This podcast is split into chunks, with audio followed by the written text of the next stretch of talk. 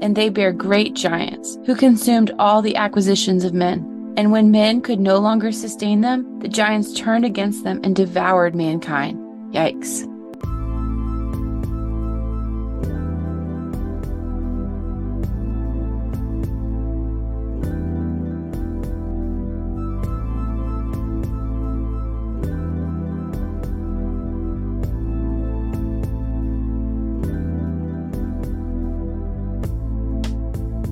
Welcome to another episode of God and the Paranormal, a podcast exploring the supernatural from a biblical worldview. Thank you so much for listening. I'm Suzanne, and I'm here with my co host, John. We've recently had the commemoration of the 9 11 attacks on the Twin Towers.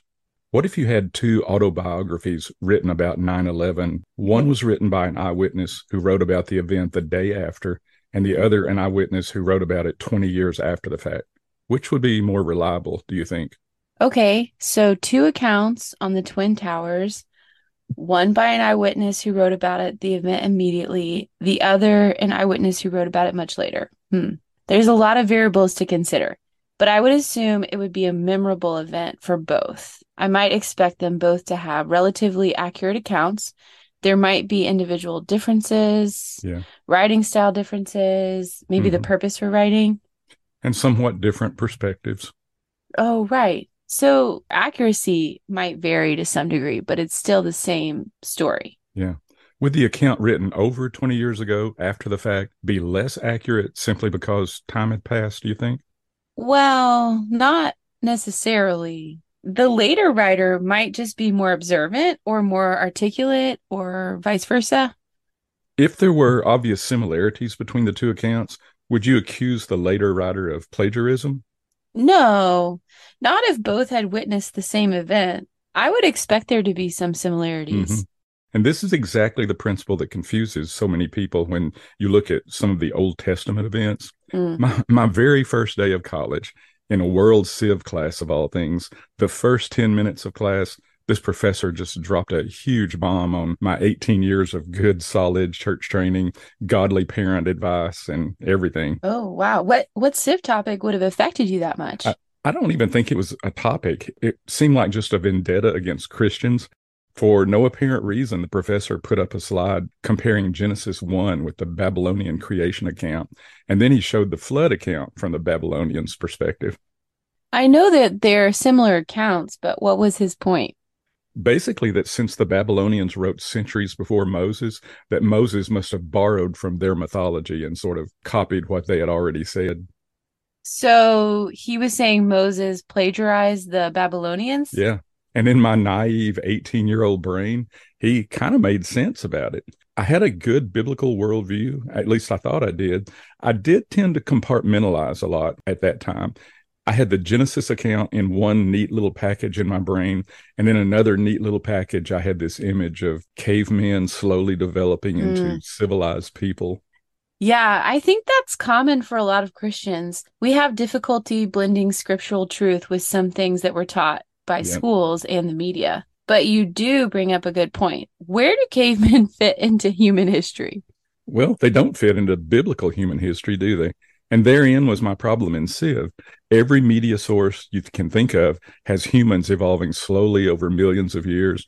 We would start as something like brutish ape like beings. Hmm. But if you accept the biblical narrative of Genesis 1, humans are already created civilized bearers of God's image, communicators with God from the very beginning. And Yeah. according to Genesis 4, Adam and Eve's grandchildren had already mastered things like metallurgy and music, agriculture, construction of cities. Hmm. And humans were really civilized from the beginning, not some half animal Neanderthal or something. Well, all of this is contrary to the whole secular anthropology of humans. And that secular mindset implies that by the time written history developed, tribes of humans were probably already scattered all over the globe. Right. And there was never a common central population of humans anywhere near the beginning of recorded history. And it's that same story again, isn't it? The biblical timeline is just too supernatural. How could you possibly have humans appearing suddenly in a civilized state Mhm. and so recently? Yeah. And so to think biblically about the beginning of human civilization, we have people multiplying quickly, still as one localized population, at least according to Genesis, and probably only a few thousand years ago. And they would have had common experiences and common memories of events. Yeah, I think so. And then even after the flood, you still have humans multiplying quickly back into a large yet localized group. Up until the Tower of Babel, when God forced them to separate, right? Yeah. Uh-huh. Then we would expect each of those separating nations, as we might call them, to have collective memories and similar oral traditions from major events like what happened in Eden Yeah. and the Genesis 6 rebellion and the Great Flood. Yeah, I think so. Now, think of the reasoning we used for the previous 9 11 scenario. Should we be surprised that most cultures have a similar creation account and a similar flood account and so on? Actually, we should be surprised if they didn't have similar histories, with obviously some differences among the accounts. And although Moses wrote down the oral traditions of the Hebrews centuries later, after some of the other cultures did, our proposition as Bible believers is that his account is the true one. Because we believe the entire Bible was supernaturally inspired by God, Mhm. and we'll be discussing why we believe that in a future episode. And naturally, I wouldn't expect skeptics to accept all of this, but the point here is that believers who do accept divine supernatural inspiration have a valid, coherent explanation for any similarities in ancient historical accounts. Mm. And there's no need to feel threatened, as I did in my Civ class. In the quick pod about scripture interpretation, you mentioned the polemic style Moses is likely using here, where it kind of mocks the opposition. Many scholars recognize this style in older writings. It's a, it's common in a lot of the early literature of that area. About 40 years ago, during the Iran hostage crisis, I remember a polemic used by a group of hostage takers. They took the American Pledge of Allegiance and actually changed the wording to show disdain for America. They had things like one nation under Allah, just things to Mm. kind of rub us the wrong way. And that was an example of a polemic using something we would recognize in almost a satirical way that was Mhm. meant to snub their noses at us. Mm-hmm. And very likely Moses was familiar with the Babylonian phrasing of the accounts. And he basically says, Ha, here's your story the way it really happened. Oh, yeah. So it's as if he used the common, possibly true parts of their narrative to highlight the differences with the real narrative. And we see the same thing with other Old Testament passages, such as the flood account Mhm. and possibly the Genesis 6 rebellion that we talked about. A false narrative was replaced by a supernaturally inspired, corrected version of it.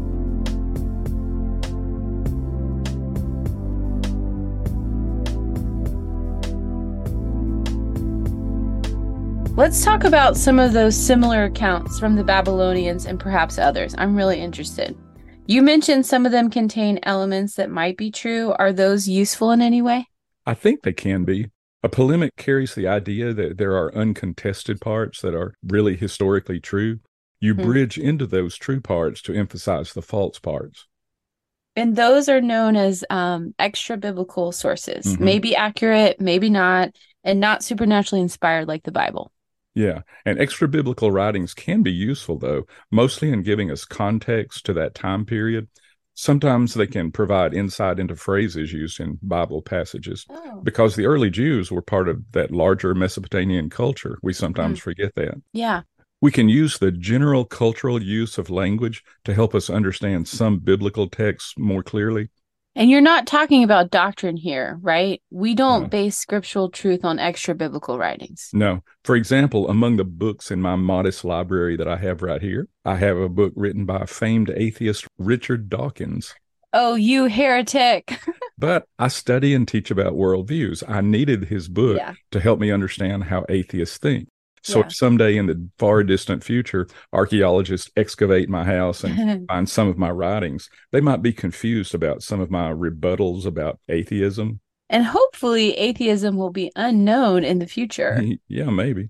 But they might understand my writings better by having Dawkins' book there. Okay. Knowing what he believed might help explain my contrary belief about what he believed. Then they wouldn't necessarily derive truth from his book, but it would No. give context for yours. Yeah, that's right. And that's one way we can use extra biblical material. I also have other books in my library. I've got C.S. Lewis, Spurgeon, Chuck Mm. Swindoll, Jonathan Edwards, Adrian Rogers, John Piper. Those are some really good books, and they've actually helped me grow spiritually quite a bit. And I'm pretty sure none of those authors would claim that their books are inspired, but they certainly contain a lot of truth. That's right. I read my Bible, of course, but sometimes I get spiritual encouragement and understanding from those extra biblical sources. Yeah. I've learned a lot from A.W. Tozer, and one of the most enlightening books I've ever read was C.S. Lewis's Mere Christianity. And Mm. as you said, I don't consider any of these supernaturally inspired. There may even be some untrue things in some of them, but they still provide a range of usefulness as far as my spiritual growth goes. Right. And one of the things we know about the Second Temple time period, just like today, there were a lot of books being written and read. Yeah. And just like today, some were useless, some were mm-hmm. excellent treatises on doctrine, some were heretical, even, and some were inspired and actually eventually became the New Testament. Since the Da Vinci Code book and movie, I've noticed a lot of Christians have issues with extra biblical books. For example, the Gospel of Thomas was referenced in the movie, and it's full of false teachings. Yeah, it's likely Gnostic, and there's probably some good justification to avoid it completely. Mm. However, the general avoidance of all extra biblical material, I think, is kind of unwarranted.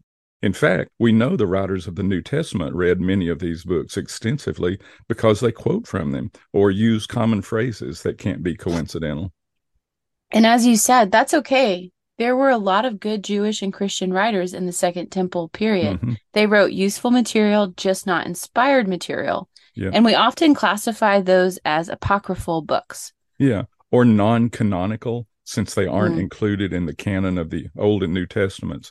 It was also common for some authors to write under names of biblical figures like the Gospel of Thomas. It likely wasn't written by the Apostle Tho- Oh, okay. Thomas, Yeah. and these are called pseudepigraphs. I like that word. yeah, that's a big one. Pseudepigrapha, or what they're called. And it's possible some weren't actually trying to pass themselves off as a particular historical figure. They simply wrote as though the oral tradition of that person's teaching was finally being written. Yeah. For example, some think the first book of Enoch was written during the Second Temple time, but it was based on what Enoch might have said back thousands of years ago, Hmm. and it had been passed down through oral tradition some way. And speaking Okay. of Enoch, let's look at the book more closely. Yeah, if listeners can look at Genesis 6 while I read this, they will notice the similarities. This is from the first book of Enoch, chapter 3. And it came to pass, when the children of men had multiplied, that in those days were born unto them beautiful daughters. And the watchers, the children of the heaven, saw and lusted after them, and said to one another, Come, let us choose us wives from among the children of men, and beget us children. So, do you think there's any doubt that that's the same event that Genesis 6 is talking about? I mean, it seems the same to me. Yeah. It was written much later, though, by Second Temple Jews, probably a couple of centuries BC. But in this account, there's no doubt about who the characters are. No. It literally says watchers, the children of heaven. We identified the watchers in Daniel as divine beings. And apparently, in this passage, the intention of the group was to beget children. Hmm. Okay, I'm going to continue reading the first book of Enoch, chapter 3. And Semjaza, who was their leader, said unto them, I fear ye will not indeed agree to do this deed, and I alone shall have to pay the penalty of a great sin. And they all answered him and said, Let us all swear an oath, and all bind ourselves by mutual imprecations, not to abandon this plan, but to do this thing. Then swarved they all together and bound themselves, and they were all in two hundred who descended on the summit of Mount Hermon. And all the others together with them took unto themselves wives, and each chose one for himself, and they began to go in unto them and to defile themselves with them. Wow, much more detail than the Genesis Yeah. account. These are apparently evil watchers, premeditated their sin. This does seem to support the supernatural view of the sons of God in Genesis 6 Yeah. too, though. Uh-huh. But once again, we still don't accept this as divinely inspired writing. It may or it may not be an accurate historical Mhm. account, but it was the belief of the writer and some of the other Second Temple Jews at that time. Well, and that's very important because it gives us insight into what some were thinking as they read the Genesis 6 passage. Yeah, exactly. Let's add another detail here.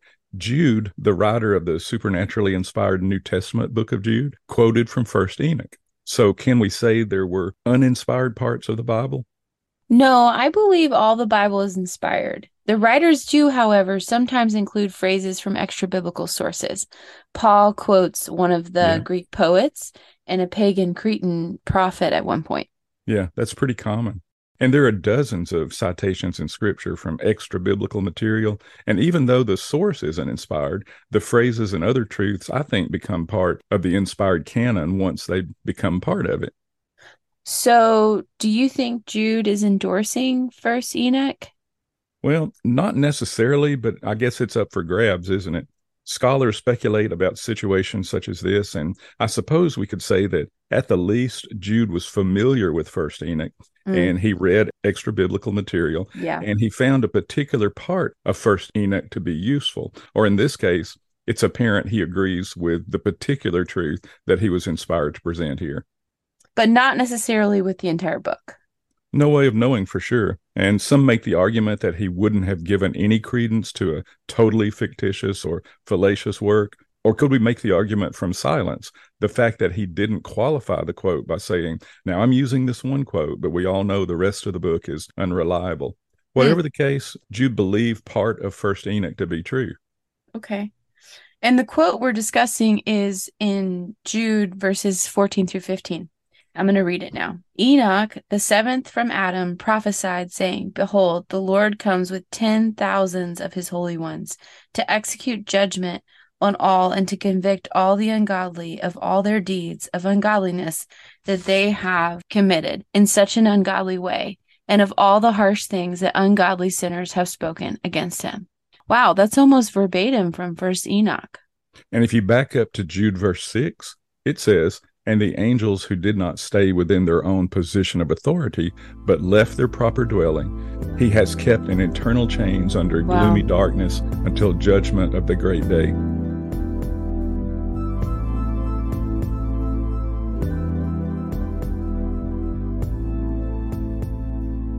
Okay, let's follow the logic here. This was the verse we referenced in episode 6 when we were discussing the belief that these are the angels who sinned in Genesis 6 2. Jude quotes from 1st Enoch in verse 14. Did he have the first Enoch account of the sons of God and daughters of man from 1st Enoch in mind, eight verses earlier in verse 6? Some who hold the supernatural view of Genesis 6 would probably say yeah. Okay, let's refresh the memories of our listeners. That's the belief that the Genesis 6 2 tells of fallen angels or demons who interbred with human women to produce the hybrid, half human, half demon Nephilim creatures. Yeah. And proponents of that view would say that Jude must be giving at least tacit approval to the book of Enoch. And they would believe this provides stronger evidence for their view, and it even adds information not found in the Bible. First Enoch tells us how many demons, and it gives their names if you read farther. There's a lot of speculating there. There is.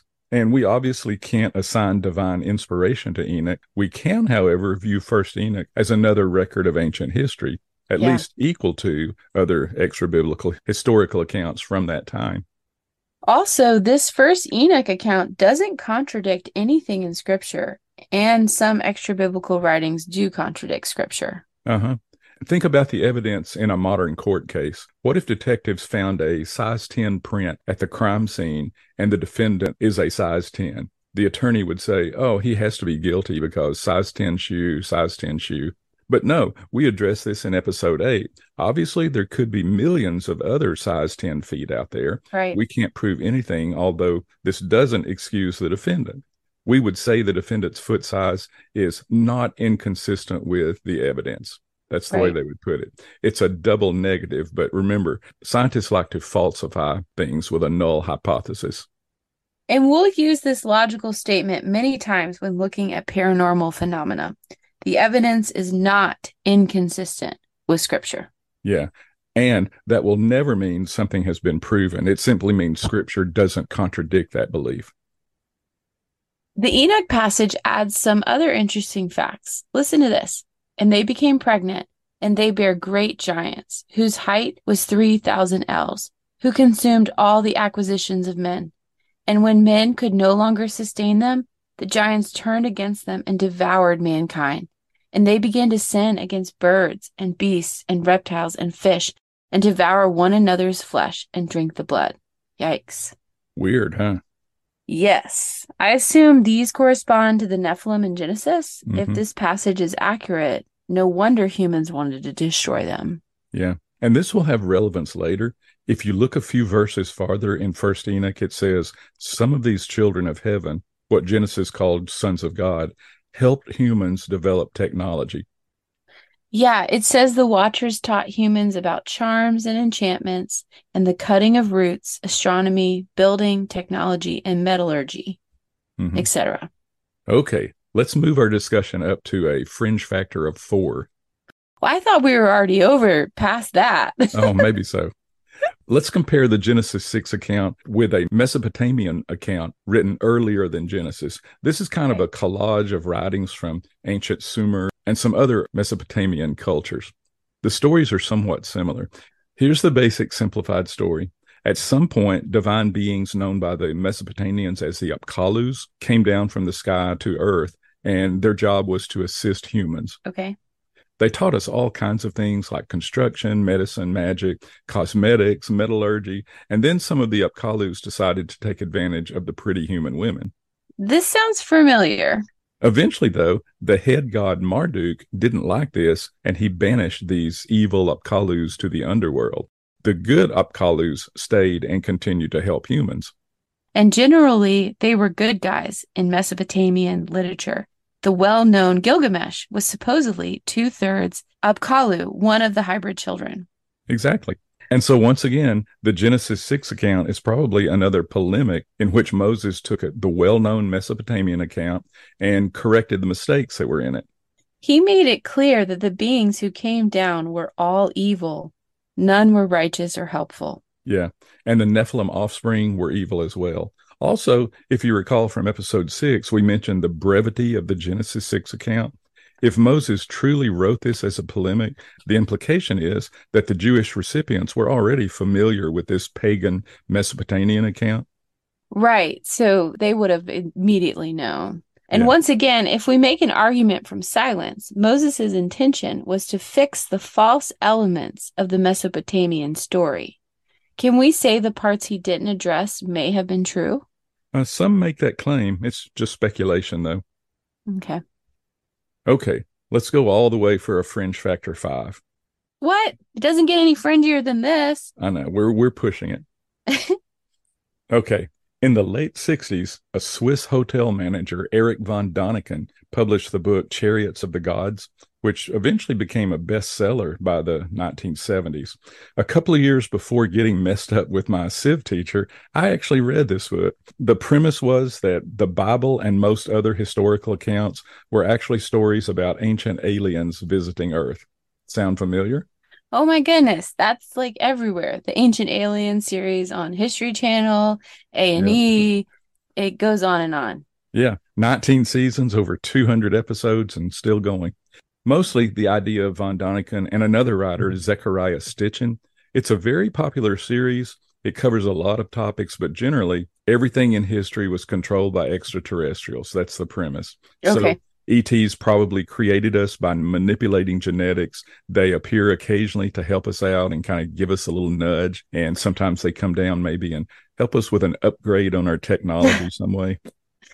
And they claim that biblical events can be explained by alien interactions. Dividing the Red Sea, they say, was a force field. Yeah. The Ark of the Covenant, they say, was an advanced generator of some sort. Um, they think that Ezekiel saw a flying saucer and that Elijah called a laser beam down to burn his sacrifice. And for our discussion, this belief sees the Apkallu and biblical angels as extraterrestrials, obviously. This is tricky stuff. Uh-huh. And most important, they try to use the Genesis 6 account as a proof text for all of this. They claim that it's all about human interactions with aliens. So just replace the supernatural beings with extraterrestrials. and then it all makes sense, right? Well, Von Daniken would think so, along with an army of ancient alien fans, I would suppose. And it completely eliminates the biblical God Most High and replaces him with some alien leader with advanced technology. Yeah. According to our ancient alien message, our only sin is destroying the environment or threatening ourselves with nuclear annihilation. And by the way, neither von Daniken nor Sitchin's ideas have any real academic credibility. Linguists and historians have shown that their interpretations of the ancient texts are so flawed that they're almost unrecognizable. And you know, we wouldn't even be discussing this crazy idea here, except that so many people follow these ideas religiously. And I mean that literally. There are UFO religions that are based on this idea over 20 major UFO religions worldwide with millions of believers. Yeah. Some of the larger groups are the Raelians and the Urantians, uh, the Aetherians, and the well known Scientologists. And to someone really seeking truth and already dabbling with wrong ideas about the paranormal, all this is very alluring. Yeah, tell me about it. When I look back at my life, I am so grateful that God mercifully pulled me out of von Daniken's books and so many other pits that I probably had fallen into. Right. I admit it's entirely His grace that's kept me from a whole bunch of disastrous paths that I could have taken.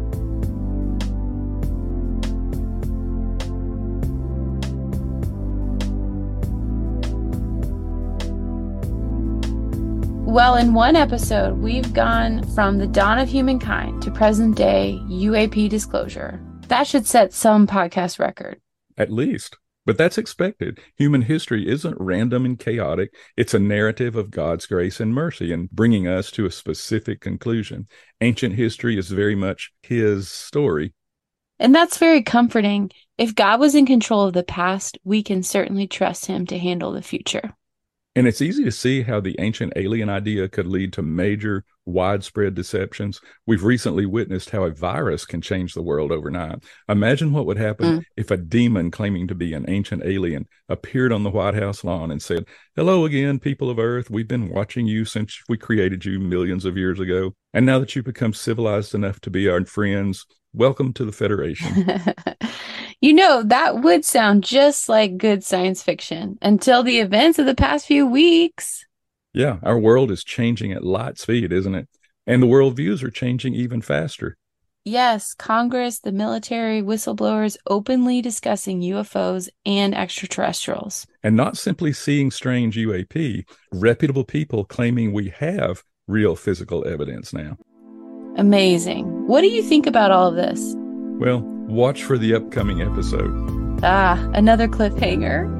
If you would like to comment or share an experience with us, email us at godandtheparanormal at gmail.com. You can also get more information at our website, thinkingaboutthebible.com. We're on all major podcast platforms now, so please spread the word. Goodbye for now.